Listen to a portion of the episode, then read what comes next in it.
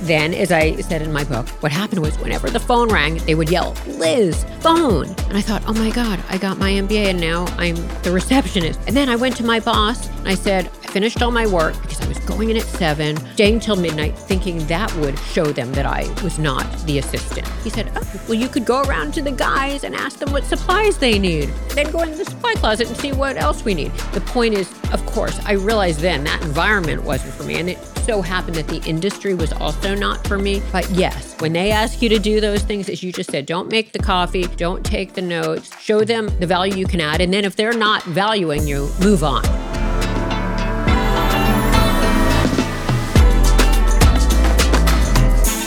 Hi, Money Movers. I cannot express to you how excited and thrilled I am for today's episode.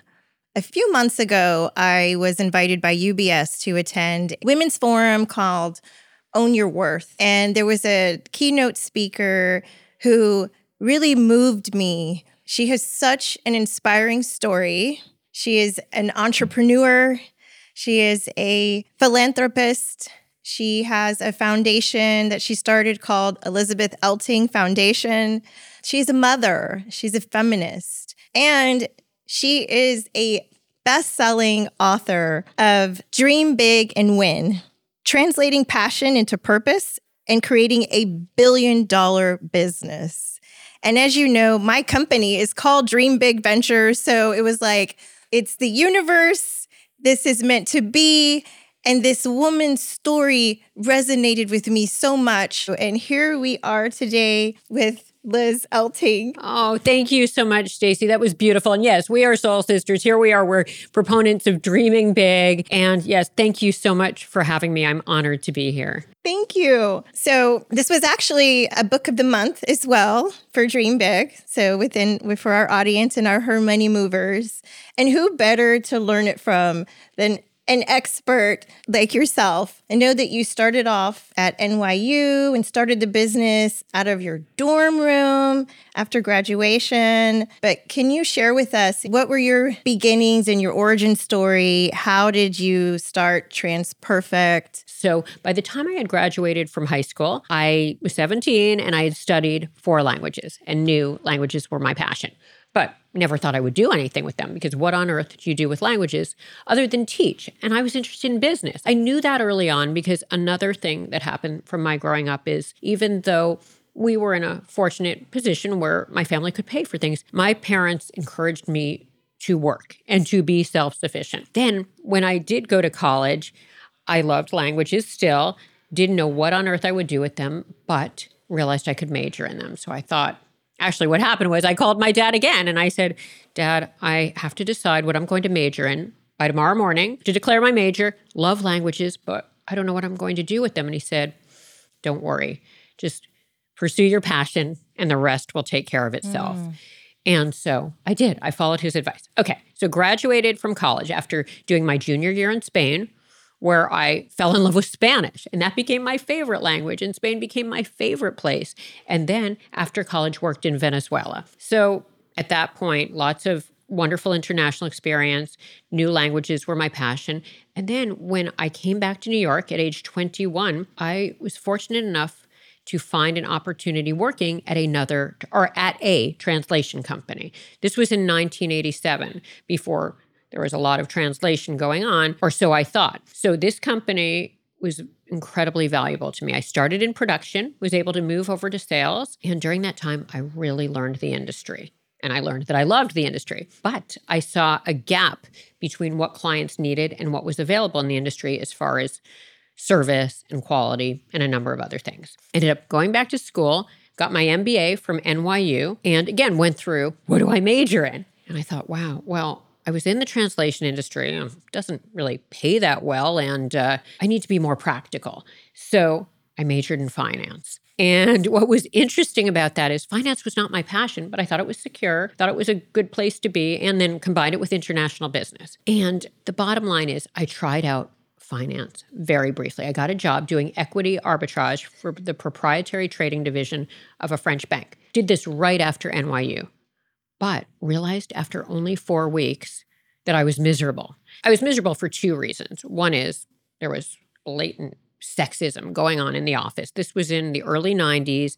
I was the only woman in an all male financial department. Let me tell you, some things haven't changed. Something I You know, know. I'm sure there's a lot of people that are women who are feeling suffocated and they're in very toxic environments in their in their companies. Right. And for them, so I mean, and I, I will just wrap this up uh, as far as what I'm saying. But yes, after only four weeks, I, yeah, I made a huge mistake.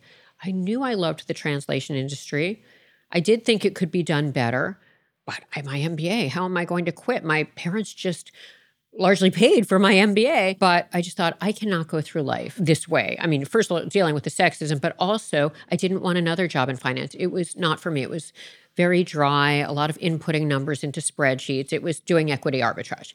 So after only four weeks, I said to my boss, I'm so sorry. I made a huge mistake. How much time do you need? I want to resign. And he said, Liz, two weeks is fine. so I stayed another two weeks. And after six weeks, I quit and started TransPerfect out of an NYU business school dorm room. And that's Yes. what led to it. But that's why it wasn't what should I do? It was more that the whole love for languages and international business was there and evolved over the years. Yes, I remember reading that chapter and you how instead of valuing you for your expertise in your financial MBA from NYU, they had you answering phones and ordering office supplies, you right. know, and it's so That's right. ridiculous. So I just want to share with our money movers. I always tell them do not take the notes. Remember that you are an expert and you have your degree. So don't let anyone devalue that. You actually have a lot to contribute.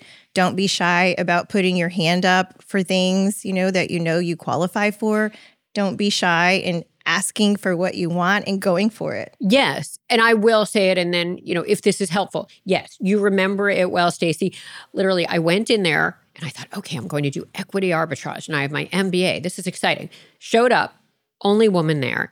And then, as I said in my book, what happened was whenever the phone rang, they would yell, Liz, phone. And I thought, oh my God, I got my MBA and now I'm the receptionist. And then I went to my boss and I said, I finished all my work because I was going in at seven, staying till midnight, thinking that would show them that I was not the assistant. He said, Oh, well, you could go around to the guys and ask them what supplies they need and then go in the supply closet and see what else we need. The point is, of course, I realized then that environment wasn't for me. And it so happened that the industry was also not for me. But yes, when they ask you to do those things, as you just said, don't make the coffee, don't take the notes, mm-hmm. show them the value you, you can add. And then if they're not valuing you, move on, Exactly. go elsewhere. Or, and this is why I started TransPerfect. I, I saw a need in the industry, but I also thought if I don't like the culture here at Peresco, that was the name of the company, I'm going to build my own culture and make it the best culture out there. That was the idea. That was the goal. And that's what I highly encourage anyone to do who's not loving their situation because we have systemic issues in this country. Not enough women on boards, not enough women in C level positions, not enough women in senior management. And then, of course, we don't even have required paid maternal leave, family leave. So go and create that at your own company. That's right. And you don't have to have a brand new idea that's never been done. You can do it simply by doing something better. And that's what led me to start TransPerfect. So I also remember reading in the book, and it wasn't easy in the beginning. You were having to make thousands of cold calls oh, through the phone book. you were staying in a dorm and there were roaches, oh, yeah. but you something in you like you didn't quit. No, and and I will say, and I see, I will say, I couldn't quit because I needed to be able to pay the bills, and we were coming out of a recession. A recession was still going on. It would have been hard to find a new job, and also I didn't know what I wanted to do more. I knew I had loved the translation industry. I thought it's just a case of sticking with this and not quitting, and that's what I encourage everyone to do because the days can be very grim early on when you're starting a company. I mean. I don't think we had our first incoming client call and a project that went along with it until I had made thousands of phone calls and sent out thousands of letters. But just keep with it. Don't quit because it does pay off. And then what happens is you think, wow, I need to do all that to get one small project. But what happens then is things explode. What happens is that small project can lead to multiple projects from the same client or from referrals that they make to other clients. And those multiple projects can turn to million dollar relationships, multi million dollar relationships. So even though it can take six months or a year to get one project, again, then it explodes after that. And that's why I say in my book, and I say it all the time the first million dollars is by far the toughest. And yes, and I do remember you yes. saying that when I heard you speak. So today, there are 13 million women owned businesses in the United States, accounting for 42% of all companies per a study by American Express. And this equates to approximately $1.8 trillion per year. So I know that there's a lot of women, like you said, that first million is the hardest to get to. So, can you share some of those strategies and how, the how that you got there? Because so many women are in that maybe $400,000 range and it's just so difficult to get to that million dollars. So, yes, yes. And for us, what we did, and this was in the early 90s, we started in the end of 1992. So back then, what I would do is I would get on the phone and make 300 phone calls a day to different companies, large companies, Fortune 1000 companies, and ask who at the company would have a need for translation services. And then once I got the name of at least one person at the company, I would send a letter out to that person offering our services. Now, that's probably not how it would be done. Now it would be done through perhaps email, a certain number of LinkedIn connections that you're reaching out to. But the point was high number every day for an extended period of time. And this went on every day until we got to a million. But then when we were at 5 million and 10 million and 100 million and 500 million, and I guess the point there is it gets easier to get the business. You don't need to make as many calls or send out as many letters or emails or LinkedIn messages, but you need to stick with it. And then, of course, as you scale your company, it's not just you doing it, you have a team doing it, but it's a case of sticking with it. And I think a few important things for entrepreneurs who are stuck at that level.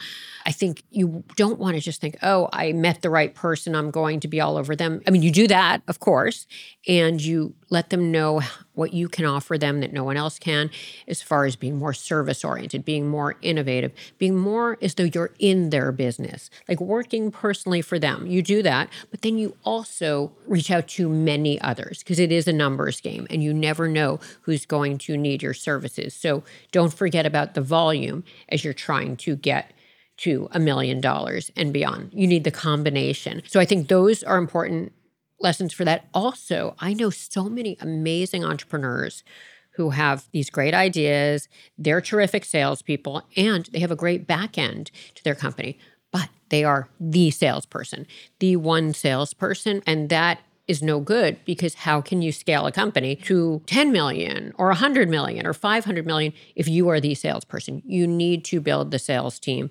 under you or alongside you or however you want to put it. And you need to do that early on. And the key is compensate them the way you would want to be compensated, whereby if they're not successful, they're not making much and you're not paying them much of anything. But if they are successful, they're making more than they would elsewhere. Mm-hmm. And I talk about that in the book. And I think that's very important. Another thing that women or entrepreneurs can do in this situation is partnerships. Partnerships are great. Like, and I did this early on when we really had not even a little money to spend on draw, like a draw as far as for salespeople, like a minimum base. And one of my earliest clients came through this. Someone said, Okay, hi, Liz, I have a client who would have a need for our your service.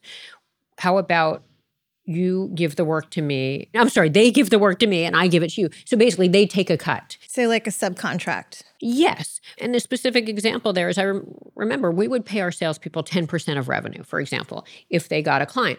In this case, we would pay the partner 5% mm hmm for bringing in the business, and they would send it our way as soon as they got it. And that is great because you're only paying if you're selling. You're only spending money if you have revenue attached to it. Mm. So I think that's incredibly valuable. So work on those partnerships because they're free. So those are a couple of the examples. And I, you know, I talk about building that world-class sales team, but that is so critical. And that's what we did. And ultimately we had the largest in the industry and we're able to create the largest company in the industry.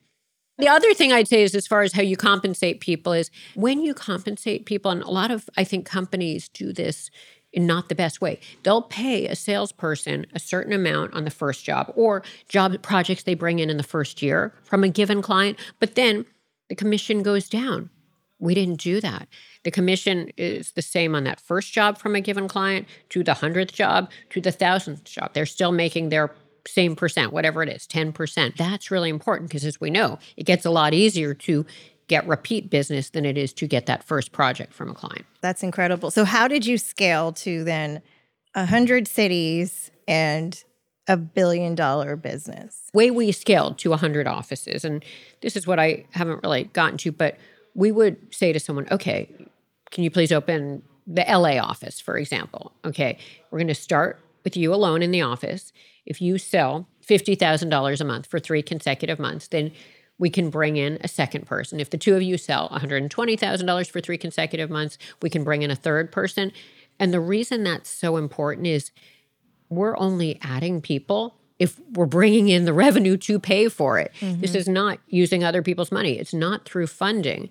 So we feel secure that we can pay for this overhead. So that's how we built it to 100 offices. So a couple things related to that, you know, one of the things I like to say is say it set it, do it. Like say what your big goal is. Mm-hmm. So your overall goal, your vision. In our case, it was to create the world's largest translation company. And the reason I decided I wanted to do that is when we started, there were 10,000 translation companies out there, but they were tiny. They were mom and pops, which were fabulous companies, but they were started and run by translators who were so busy translating, they couldn't scale their companies. So I thought, okay, stay it. The goal is to build the largest, the world's premier. And then, okay, set goals to get there.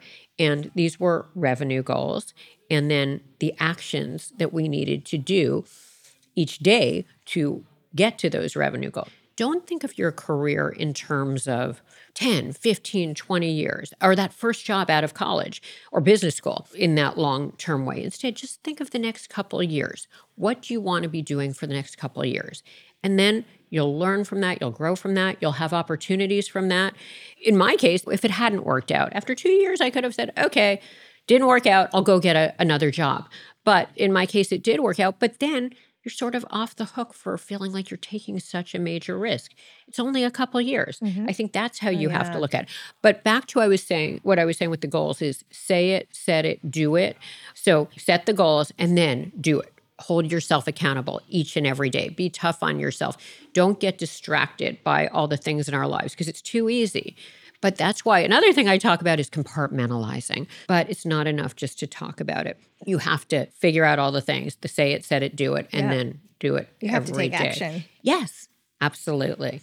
And so, what inspired you to write Dream Big and Win? I wrote Dream Big and Win because it's the book I wished I had had when I started my career, when I was back in my 20s. I wrote it as kind of a beach read, business read. I tried to make it fun, funny, authentic, vulnerable because I wanted it to be very readable. And because it's all of those things. Thank you. you really thank you. delivered on that. Well, thank you because I did when I was in my 20s read every business book I could get my hands on, especially once I was starting my company. And what I found is a lot of them I couldn't relate to. Yeah, some of them are boring as hell. They could like, be so like, boring. They could be so boring, and you know they were all. I mean, written and by, why? It's like, hey, making money and running a business can also be fun and interesting. Fun, yes, yeah. and there are the highs and the lows. And I wanted to understand the entrepreneurs as people too and what their values were. And I wanted to learn what they did right, but also what they did wrong. So I wouldn't make those mistakes. And so I tried to make it again much more open, authentic, vulnerable, and fun and funny. So that's why I did it because it's the book I'd wished I'd had. And as I said, I learned so much. I mean, how could I not learn in 26 years of building a company? And some of it was from what I did right, and a bunch of it was from what I did wrong. And I wanted to share those lessons because I've found since I sold five years ago, my favorite thing to do is to speak to entrepreneurs and to share what I've learned and, and to learn from them because they're doing things differently now. We're in a whole different world. And I love that too. So, Liz, you wrote this amazing book, sold your billion dollar business.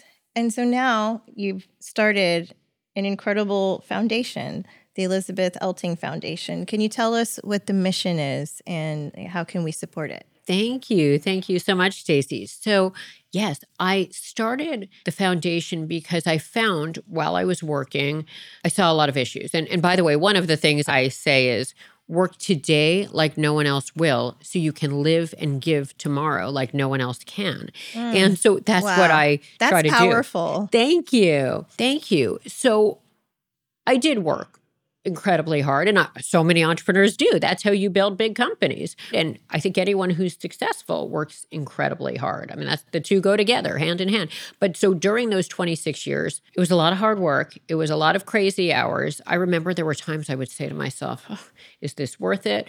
And i remember we would we would say that. And then the goal was to do precisely that work today like no one else would. So in my case, I could live and give tomorrow like no one else could. So I saw a lot of problems along the way with women, how women were treated. Sometimes it was me, sometimes it was the women at my company and other women I met in business. And then also people from diverse communities, people from marginalized populations, how they were treated.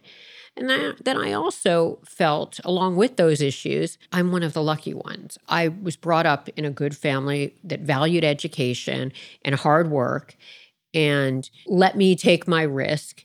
And I was able to become successful. So, should I just somehow pick up somewhere around there. Yes. So anyway, I know I am one of the fortunate ones and is said to whom much is given, much is required. And I truly feel that way. I feel like I was born in the right place at the right time to the right family. I had the right experiences and I met the right people. And yes, I worked hard, but it could have been entirely different. I could have been born in a different situation. So I wanted to give back. So that's the reason we started the foundation. And now we focus on, a lot on women, a lot on people from diverse communities, a lot on entrepreneurs, on education, on health on a number of things. I mean, everything. I have for, a feeling we're going to be working together. that would yes. be amazing. I mean, it's everything from women and women entrepreneurs, and we do that through NYU Stern Endless Frontier Labs and a number of scholarships for their MBA women students. We do that. We're on a ten year program with them and um, do it through Trinity College, where I went undergrad. And I'm on the board of both NYU Stern and Trinity. And then also um, American Heart Association. And through that, we focus on Go Red for Women, basically making sure we're dealing with women and heart disease because heart disease is the number one killer of women yes. and men. Yes. But most of the research for many, many years has related has been done only on men, mm-hmm. related to men. So do that. And also we fund social entrepreneurs through the American Heart Association, the American Heart Association Social Impact Fund, also a number of cancer organizations. And then we get into maybe it's not always women in marginalized populations, but cancer is cancer. It affects all of us. And then, of course, other organizations like the Campaign Against Hunger. And as I mentioned earlier, gun safety, Everytown for gun safety, and Sandy Hook Promise, and so on. What are you dreaming bigger about next? I'm focusing, I'm loving my book tour because I get to talk about what we've talked about the lessons based on what I did right and what I did wrong. I get to meet amazing people like you, women like you, entrepreneurs like you, and I'm loving every minute of it and I'm learning from you. I'm dreaming of more of that in 2024. That's my plan. Beyond that, all I know is I'm going to keep doing the philanthropy. Right now, I'm involved in a lot of different causes. It's about 20 different causes. And I feel like I want to fine tune it a bit, focus a bit more, because I certainly am trying to make an impact everywhere I can, but perhaps I could use a little more focus. So that's just my longer term plan. But right now, I'm just enjoying the moment and sharing my experience, and the knowledge, and meeting amazing people like you and getting to learn from fabulous women like you. Thank you. And then do you have like some trips to Spain or some property in Spain that's on your to-do Gosh, list? I appreciate that. You know, as far as Spain, which um yeah, I couldn't leave. I had the best experience of my life, the best year of my life when I did my junior year there. So you're right.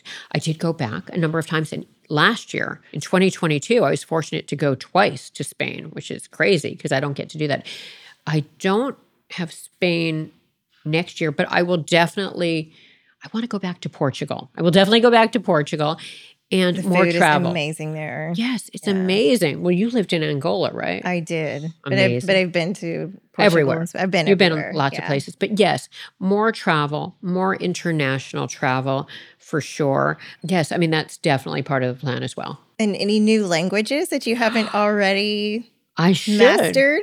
Oh gosh, there are so many that I haven't mastered, but that's a great idea because as we know, learning languages, it's amazing for the brain when you're young. And it's amazing for the brain, probably more important for the brain when you're not so young. Yeah. So, and it's And it- fun. And in the United States and really like most parts of the world, they speak at least a minimum of two languages. Yes. So it's something that, you know, absolutely. Hopefully we can have more of and, and explore this. I mean, really, we could go on and on and on. I really wish and hope that we can spend more time together. I'm so grateful for you being here today and saying yes. And oh, so um, am I. I want to learn so much from you and your experiences. I've already learned a lot from your book, but I hope to that we can stay in touch and stay connected and that you'll, you know, still be part of my life. Oh, absolutely. I would love that, Stacey. Yes. Thank you so much again for having me. I've loved the experience. I've been honored. I am honored. And yes, just thank you so incredibly much. Thank you. So go out and get this book. It is life changing, especially if you are a woman entrepreneur, if you're a corporate professional, if you're a student. This is such a great read to help you prepare and have a know tips and strategies for having a successful business.